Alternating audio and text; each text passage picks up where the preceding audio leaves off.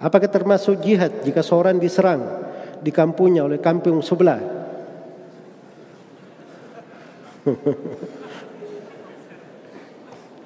Dan ia berjihad di dalamnya melawan seorang muslim. Dari mana dapat jihad itu? Kalau diserang sama kampung sebelah, kalau dia bisa kunci rumahnya, dia kunci rumahnya. Kalau dia bisa mengungsi, dia mengungsi. Ya, jelas ya? Jangan berkata oh berjihad, saya bela diri. Apa bela diri? Dia bisa lari. Bisa lari. Kalau dia tidak ada jalur kecuali membela diri, itu membela diri namanya.